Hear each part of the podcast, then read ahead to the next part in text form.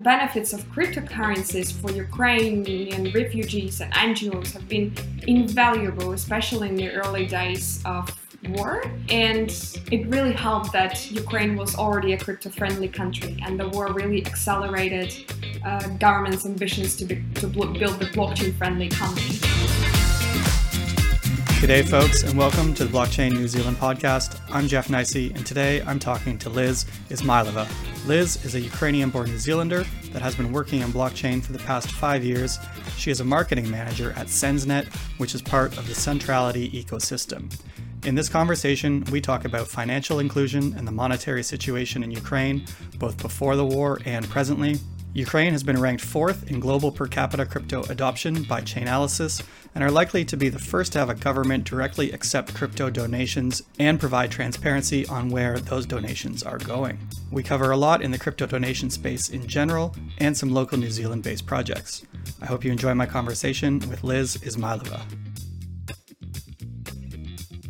Liz, welcome to the show. Thank you for coming on today. Thank you very much. Thank you for the invitation. I'm excited to Great. be here. Let's start a little bit with your background. I'm interested both in where you're from and how you ended up interested in crypto, cryptocurrency, blockchain, NFTs, all of that. Yeah, sure. Um, so I was uh, born and raised in Ukraine. Um, my mom and dad ran their own uh, small business, which gave them a perfect work-life balance. So they were always around yet running a successful company, and they that seemed very effortless and inspirational to me. So at about 14 years old, I thought, okay, it's time to set up my own business and become financially independent. And that led to a chain of completely or partially failed projects, including uh, um, Christmas tree company uh, was selling car and laptop stickers, um, and then water filters, just really random right. stuff. And eventually, I went to the business school, which was led by current Minister of Digital Transformation of Ukraine. So I got really lucky to be there. And that inspired me to set up my own tiny IT startup where we were developing and designing websites and applications.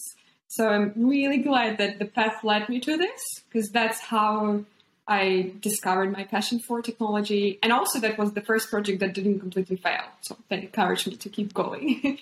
and um, well, after spending some time in the industry and meeting different people, I was hunted by the blockchain project who were about to go to the ICO and change the world. They didn't, but in, in my time with them, I, I managed to meet a lot of people really passionate about the space and go to different conferences. And Ukraine was a major blockchain hub then. Um, so yeah, eventually uh, I was also getting paid in Bitcoin right when it went from 20k to 3k, which was when I saw. Okay, that was so that was the last deep winter that we had. Yeah, that's right.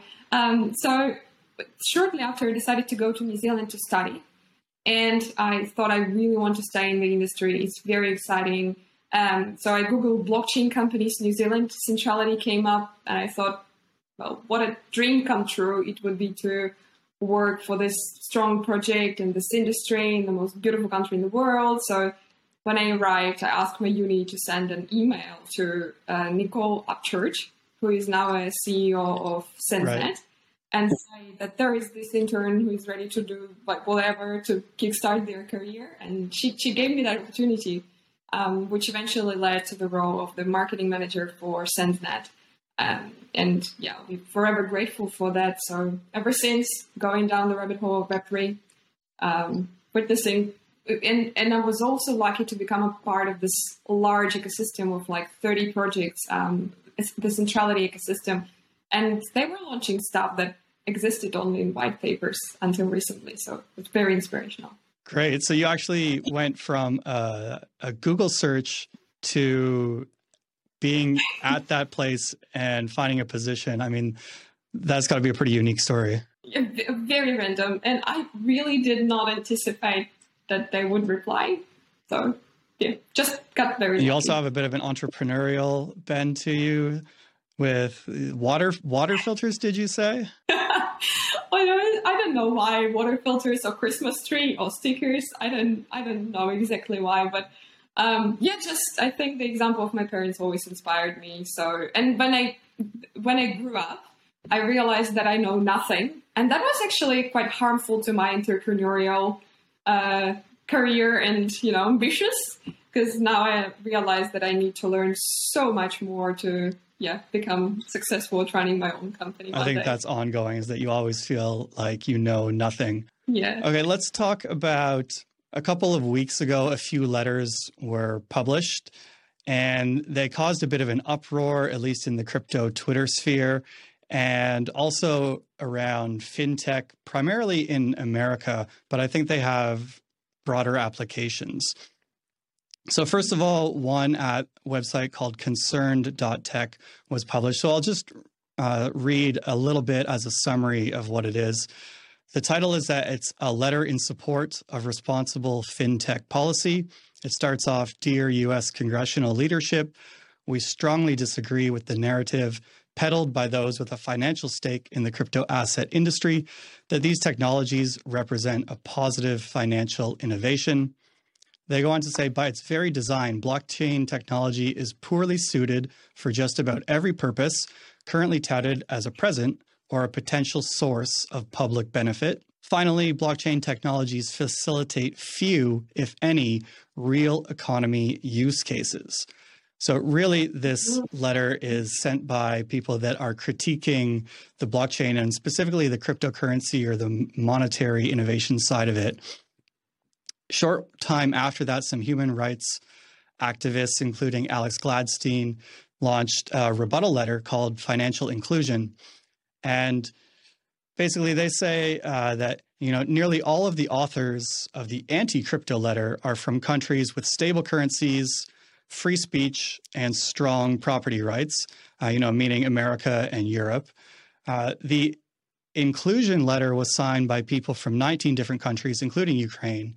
And the concerned letter, the one critiquing cryptocurrencies, was signed mostly by software tech companies, people at universities, or critics uh, of blockchain.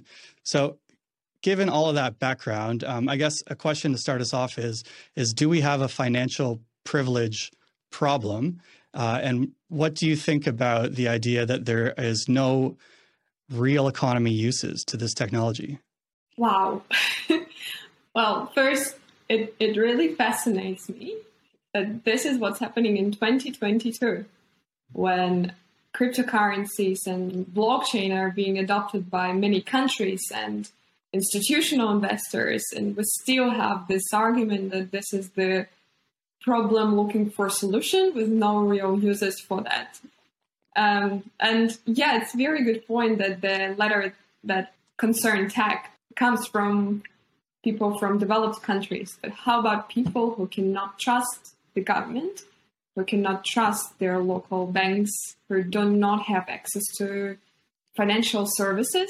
What other alternatives are, are available to them? And Western technologists to send this letter argue that there are better solutions to these issues already in use, but I'm not exactly sure what what they're referring to and what other solutions are available to people with lack of access to traditional financial services in developing countries. So, and the letter sent as a response presents one of very important use cases for blockchain, which is fundraising.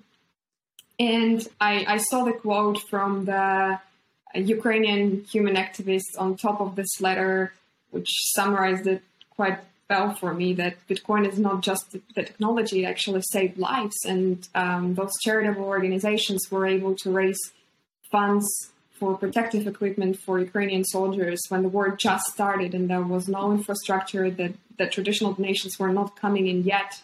So that really saved lives. And Cryptocurrency is particularly suited for international fundraising because it doesn't respect national boundaries and it's censorship resistant so there is no central authority who can that can block transactions so and it's there are so many more economic case studies for uh, for blockchain already in use so yeah it, it, i would understand this letter coming through when I just started my career and during that ICO boom in 2017 when all of these ideas were existing in the white paper, but there were not many products that were being used in real life. But this is not the case today. We, we see so many uh, implications for blockchain already. Yeah, you're right. The the global nature of basically the Bitcoin network uh, and possibly Ethereum a, as well has you know really erased a lot of these borders that keep things penned in, uh, and especially when people are writing you know to U.S. Uh, Congress from American tech companies thinking with their siloed US only hats on. Uh, and, and, they might have a good point that certainly some aspects of the industry. You know, are flawed, maybe could use some more regulation. There's a lot of scammers out there that are looking for an opportunity you know, basically to take advantage of people. Uh, but that's only one side of things, right? The the other side that we're actually seeing a lot of is this idea that you can use the blockchain to make donations or basically gift these assets uh, in a border free way to people in Ukraine. Um, yeah, that that is true. Um, and Ukraine has really used this for the fundraising attempts when the war just started. So um, in February, banks were limited there were restrictions on our, on the use of fiat currencies and charitable organizations and government were running out of supplies. And if you managed to pay in fiat, the wire transfer would take like two to three days. Um, that sounds fast, actually, for a wire. Yeah, I'm I'm giving them okay. some credit, but sometimes it takes longer than that. And with cryptocurrencies, it's it's literally minutes. So uh, the benefits of cryptocurrencies for Ukrainian refugees and NGOs have been invaluable, especially in the early days of war. And it really helped that Ukraine was already a crypto friendly country, and the war really accelerated uh, government's ambitions to, be, to build the blockchain friendly economy. And um, in March, the president of Ukraine signed a law on virtual assets, which means that cryptocurrency exchanges can now legally operate in the country and uh, people will be able to declare their income in virtual assets. There are a few new fraud regulations in place, and um, people behind this law even say that the national bank might issue its own digital currency. So it's being adopted at the government level now, and um, as, as terrible as these events are, it, it became the accelerator for this adoption. Yeah, and as I said, um, Ukraine was already crypto friendly, so it was ranked in top five uh, for crypto adoption around the world. And yeah, there are probably a few reasons for that which was interesting. And I'm wondering if this would be the case for other developing economies as well. So, first of all, uh, we have a really bad banking system. And this is something probably those Western technologies have not experienced living in developed countries. Like, you can't even imagine. You cannot, it's hard to put money into the bank. It's even harder to take the money Can out. Can you just maybe expand it, on that? Like, you have family there, right? So, like, what is it like sending funds or getting money in and out of the country? Um, yeah, we, we are using TransferWise um, to send money back to our families in Ukraine. And um, it's it's got much better these days. So it does take probably a few days depending on uh, when you send it. If you send it on Friday, it might arrive on Tuesday because of the weekend, but um, usually it's around three days. There were so many restrictions imposed on withdrawing funds from the bank. Uh, when the war started, there were limitations on the US dollars that you can withdraw. So people were queuing up next to ATMs trying to get cash out of the bank because they were afraid, they were worried. Because there were a lot of cases in the past when the economy was bad and the government decided that, that your money is now government money. So that happened. And that's why people don't trust the government, people don't trust the banks, which makes up a perfect uh, ground for crypto-friendly content. Right, and these aren't these aren't uh, like fringe people, you know, reading strange posts on Facebook, right? This is millions of people in uh, developed, advanced uh, country.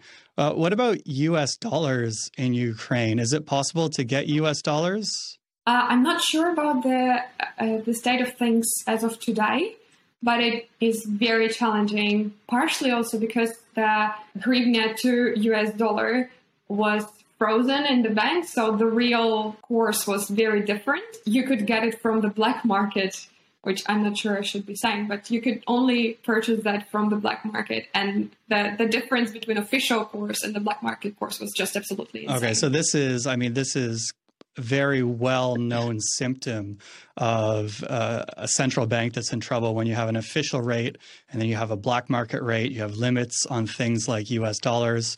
Um, I did read recently that the currency officially is uh, devaluing by about 10% per year, um, but people are saying that it's actually more like 20. Do you uh, would you agree with that? Yeah, yeah, yeah. Are there a lot, of, and this is the case for the Russian Federation too.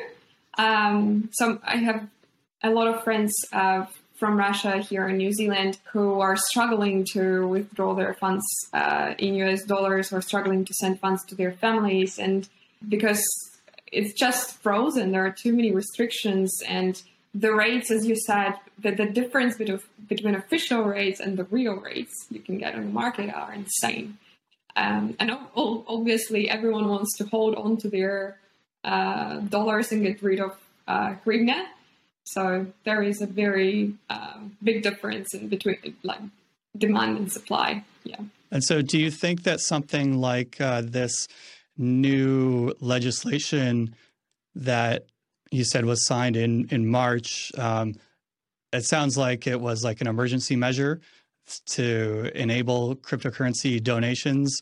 Uh, do you think that that will that will stick? Hopefully, things wrap up I guess, in the near term, uh, Ukrainians can get back to business. But do you think that the crypto adoption will be maintained, or do you think that the, I guess, the central bank will step in and try to revert back to the status quo? Um, absolutely, I think it will be maintained, and uh, partially because there was, as I, as I said, there was the foundation prepared for that already. So um, Ukraine has always been a crypto-friendly country, and we, we have a very strong IT sector, and uh, the, the higher education among Ukrainians is over 90%. We have a lot of strong IT universities. So there are a lot of uh, digital technologies that are widely adopted at the government level already.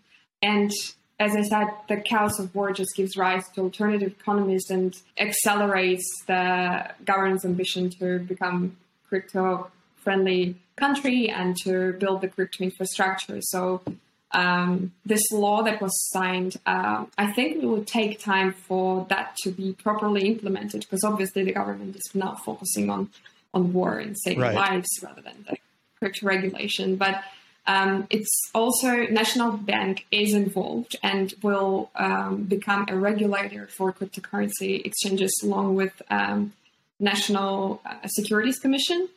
Um, and with the fundraising efforts at the moment, uh, National Bank is involved as well.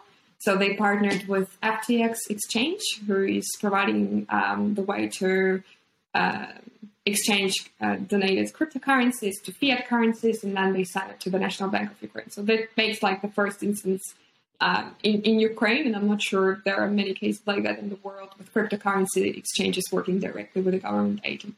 Right. So it so, sounds like this almost, uh, you know, would have happened anyways. Uh, even without the invasion. Um, I did look up some stats, and uh, as of July 2021, now this is almost a year ago, right? Ukraine had the fourth most uh, significant adoption of crypto per capita. And to put this in context, um, this is according to Chainalysis. This is only behind Vietnam, India, and Pakistan. And then you have Ukraine sitting there number four. And uh, I, I, mean, I presume they haven't lost ground in the previous year, perhaps, perhaps uh, maintaining that position if there is another study coming out this year. Another you know, if that's an official stat based on some methodology of looking at wallets or whatever, uh, the president of the Blockchain Association of Ukraine recently said that he thinks it's about 10 million uh, in terms of population in Ukraine that are, you know, kind of crypto fluent, which is, you know, basically mm-hmm. almost a third of people uh, in Ukraine that, you know, for whatever reason, good or bad, are at least tuned into the idea of saving and spending using some crypto assets.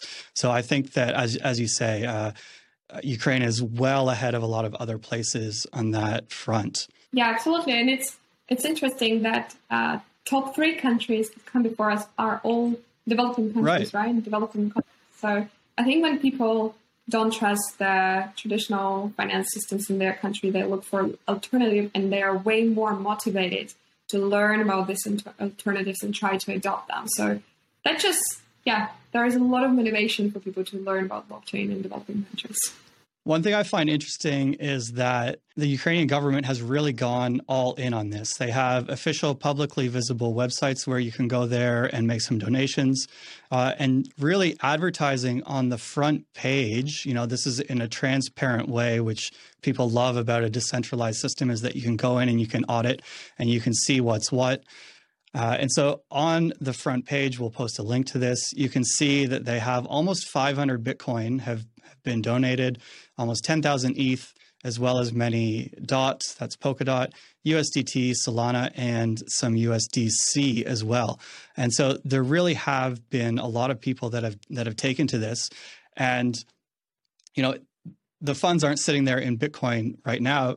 People might be wondering, well, Bitcoin's kind of been crashing recently, um, but they did convert them straight away and they have been using the assets. And so this actually surprised me even more. I'm looking at the donate page right now. So you can scroll down and you can see uh, that they've purchased digital rifle scopes, thermal imagers, armor vests, helmets, backpacks. They've ter- purchased fuel, um, anti war media campaign, and they've listed the items here that they've used the funds for. So this is almost like a new level of transparency that we're not really used to seeing, even within charitable organizations. Sometimes it's a bit more of a black box if you're trying to follow your funds and find out what has happened. Uh, and so to me, I see this as being, you know, really a step in the right direction, really being a net benefit for crypto donations. Yeah, absolutely. It's it's really fascinating and very touching because obviously it's very personal to me that the crypto community around the world provided so much support. This is absolutely overwhelming.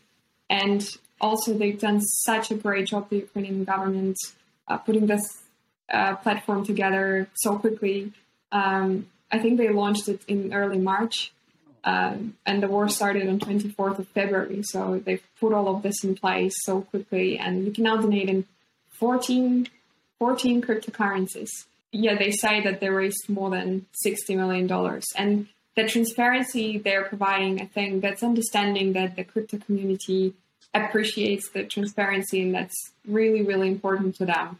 Yeah, I think that's a really good point. If they didn't have it, you know, everything exists on the blockchain anyways. So if they didn't have it, people would find it uh, and be posting it, I'm sure, straight away. So best that they get ahead of it and say, well, actually, yeah, you know, we did convert it, we did purchase this, and therefore, uh, you know, we are using it for, for these purposes, right? And then people can make up their own mind. They can say, well, if I don't want you to be buying um, thermal scopes or uh, or or bulletproof vests, then you know I can choose not to donate.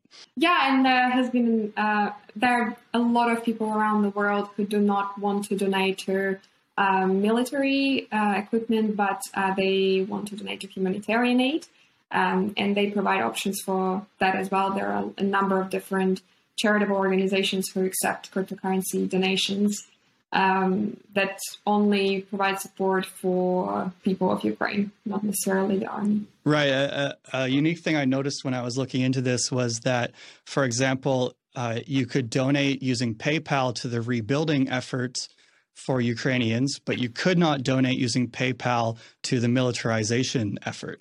Uh, and so they had a, slight distinction there. Now you could use crypto to donate across multiple categories. Um, same with your credit card, but in terms of PayPal, PayPal decided, you know, that that violates their terms of service, and that isn't really a surprise. We've we've seen this before. You mentioned about other NGOs here also also doing this. You know, it's not only about uh, Ukraine. Can you talk a little bit about some of the other efforts in New Zealand that have been happening? Yeah, absolutely. So within our ecosystem that I'm working with, um, FlufWorld uh, project uh, did the charitable NFT drop uh, to support the people of Ukraine. Um, so FlufWorld is a New Zealand-based immersive metaverse ecosystem. Uh, they launched um, digital rabbit characters as NFTs back in August uh, last year, and they really shifted the perception of what an NFT is beyond aesthetic image So they started with the digital characters, but now they scale to smaller spaces, and larger community spaces, and eventually they want to build worlds. So it's a framework for truly expandable metaverse.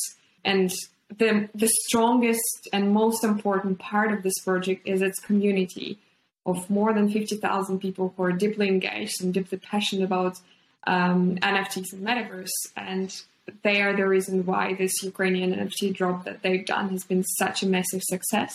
In March this year, um, we dropped the uh, Fuck the War scene, which is like a background for your digital character uh, as an NFT. And the proceeds from people purchasing this background NFT were sent to help the people of Ukraine. And the community has donated over 200,000 US dollars. And then the team matched it for a total of um, 411,000 US dollars. So the support has been absolutely overwhelming. And another great thing uh, about this fundraising event is that they took the time to find local NGOs on the ground. So I think to stop the war, you really need to think global but do local. So they did support Ukrainian government account. They sent funds to Ukrainian DAO, which is a crypto collective who is also supporting a number of causes, and other well-established charities like Save the Children. But also, we um, connected with a number of like grassroots NGOs that desperately need help, and they're on the ground, and I know them personally. So um, in that way, they managed to spread funding over a range of causes in different areas. So this, this was all yeah, part of the same project called "Fuck the War." Uh, yes, which yeah. meaning is pretty pretty straightforward. Pretty much. I, I mean that's that's an incredible figure, right? Four hundred and eleven thousand U.S. dollars raised uh, and, and donated, and just to summarize what you were talking about there, so the the fluff characters are like animated, uh, like profile pictures in for in terms of some of the other NFT speak. Um, and the background then can be changed. Is that what it was, or was it like a different? Did I get that right? Yeah, yeah, that's correct. So you can really pick and choose different backgrounds, the music, the accessories uh, for those uh, fluff uh, characters who are digital rabbits. When you talk about finding NGOs on the ground, is this in Ukraine?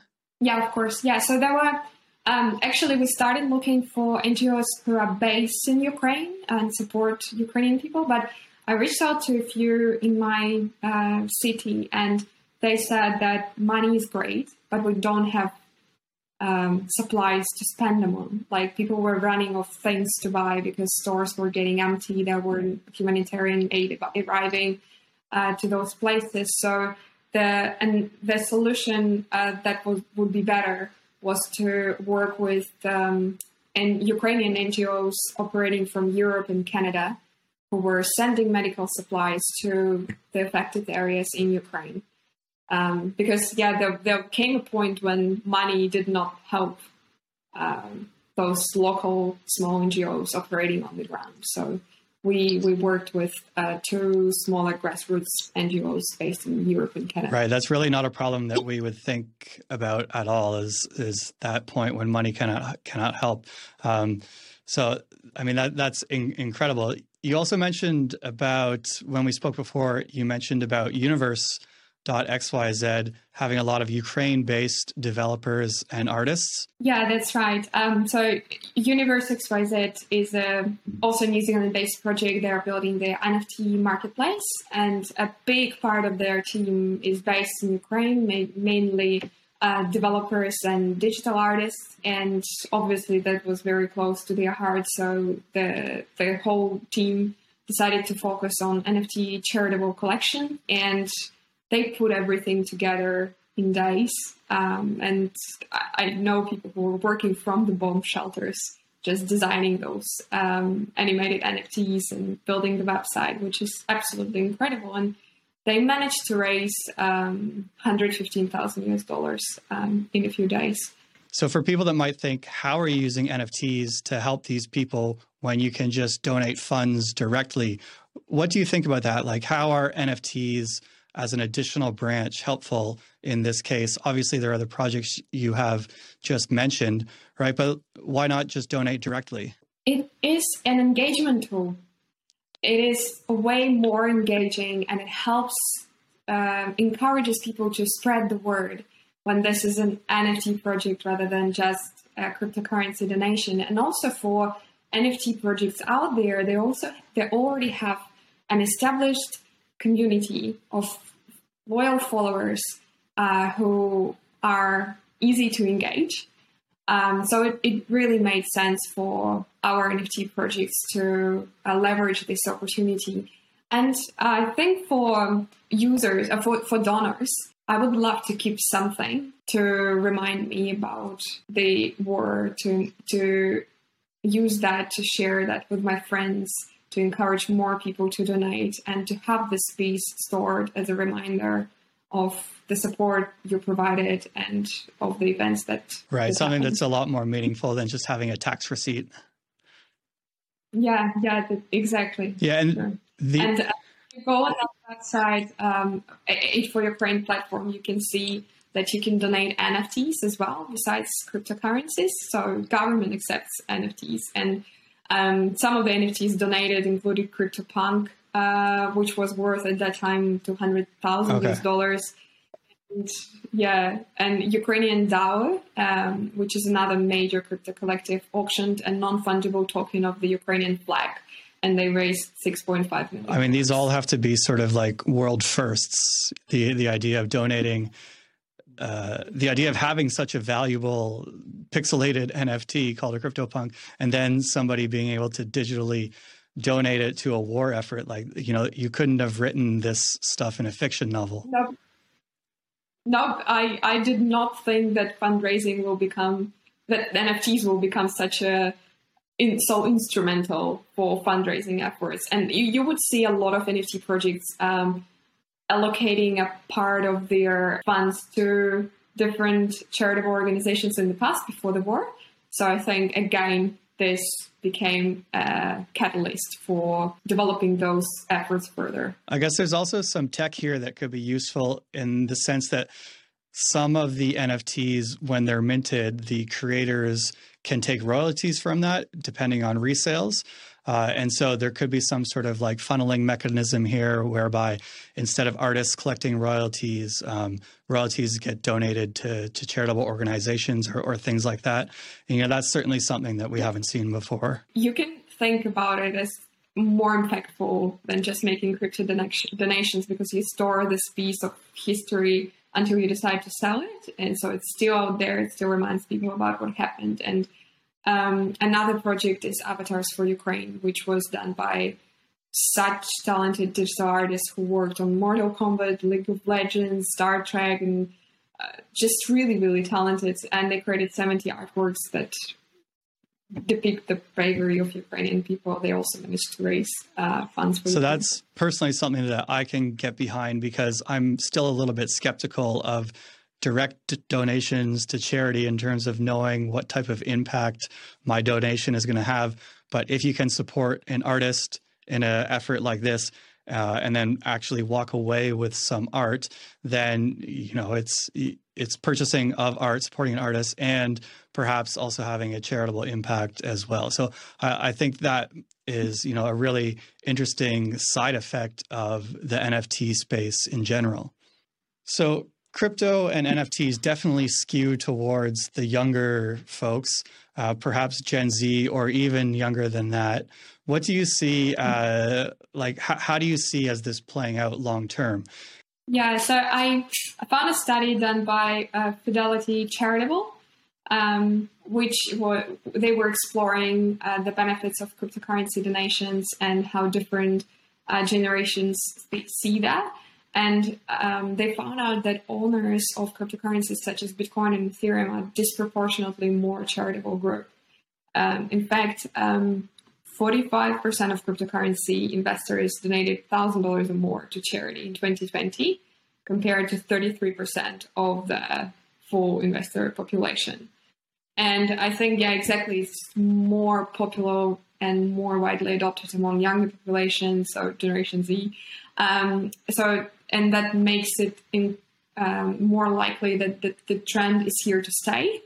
And those younger generation are also a charitably inclined generation, and they found out that nine in five say that the charitable uh, donations are an important part of their lives versus around 75% of the total population.